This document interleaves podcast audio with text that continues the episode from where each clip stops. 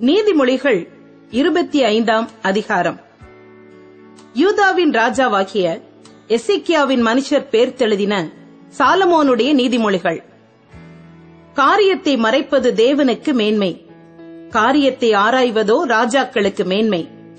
வானத்தின் உயரமும் பூமியின் ஆழமும் ராஜாக்களின் இருதயங்களும் ஆராய்ந்து முடியாது. வெள்ளியினின்று களிம்பை நீக்கிவிடு அப்பொழுது தட்டானால் நல்ல உடைமை பிறக்கும். ராஜாவின் முன்னின்று துஷ்டரை நீக்கிவிடு. அப்பொழுது அவனுடைய சிங்காசனம் நீதியினால் நிலை நிற்கும் ராஜாவின் சமூகத்தில் மேன்மை பாராட்டாதே. பெரியோர்களுடைய ஸ்தானத்தில் நில்லாதே. உன் கண்கள் கண்ட பிரபுவின் சமூகத்தில் நீ தாழ்த்தப்படுவது நல்லதல்ல. அவன் உன்னை பார்த்து மேலே வா என்று சொல்வதே உனக்கு மேன்மை. வழக்காட பதற்றமாய் போகாதே. முடிவிலே உன் அயலான் உன்னை வெட்கப்படுத்தும் போது நீ என்ன செய்யலாம் என்று திகைப்பாயே? நீ உன் அயலானுடனே மாத்திரம் உன் வியாஜ்யத்தை குறித்து வழக்காடு. மற்றவனிடத்தில் ரகசியத்தை வெளிப்படுத்தாதே. மற்றபடி அதை கேட்கிறவன் உன்னை நிந்திப்பான். உன் அவமானம் உன்னை விட்டு நீங்காது. ஏற்ற சமயத்தில் சொன்ன வார்த்தை வெள்ளித்தட்டில் வைக்கப்பட்ட பொற்பழங்களுக்கு சமானம். கேட்கிற செவிக்கு ஞானமாய் கடிந்து கொண்டு புத்தி சொல்லுகிறவன் பொற்கடுக்கனுக்கும் அபரஞ்சி பூஷணத்திற்கும் சரி. கோடை காலத்தில் உறைந்த மழையின் குளிர்ச்சி எப்படி இருக்கிறதோ அப்படியே உண்மையான ஸ்தானாபதியும் தன்னை அனுப்பினவனுக்கு இருப்பான்.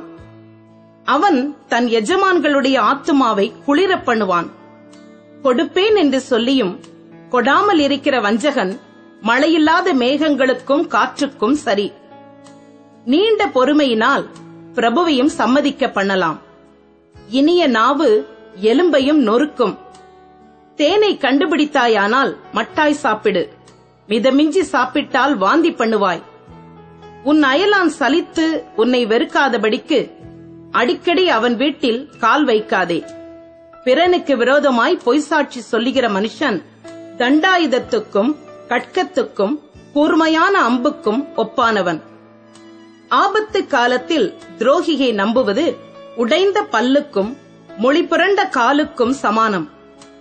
மன துக்கமுள்ளவனுக்கு பாட்டுகளை பாடுகிறவன் குளிர்காலத்தில் வஸ்திரத்தை களைகிறவனைப் போலவும் வெடியுப்பின் மேல் வார்த்த காடியைப் போலவும் இருப்பான். உன் சத்துரு பசியாயிருந்தால் அவனுக்கு புசிக்க ஆகாரம் கொடு. அவன் தாகமாயிருந்தால் குடிக்க தண்ணீர் கொடு.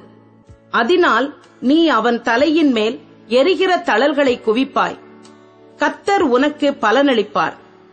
வடக்காற்று மழையையும் புறங்கூறுகிற நாவு கோப முகத்தையும் பிறப்பிக்கும். சண்டைக்காரியோடைய ஒரு பெரிய வீட்டில் குடியிருப்பதை பார்க்கிலும் வீட்டின் மேல் ஒரு மூலையில் தங்குவதே நலம்.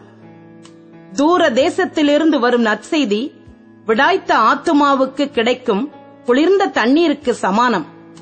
துன்மார்க்கருக்கு முன்பாக நீதிமான் தள்ளாடுவது கலங்கின கிணற்றுக்கும் கெட்டுப்போன சுனைக்கும் ஒப்பாகும்.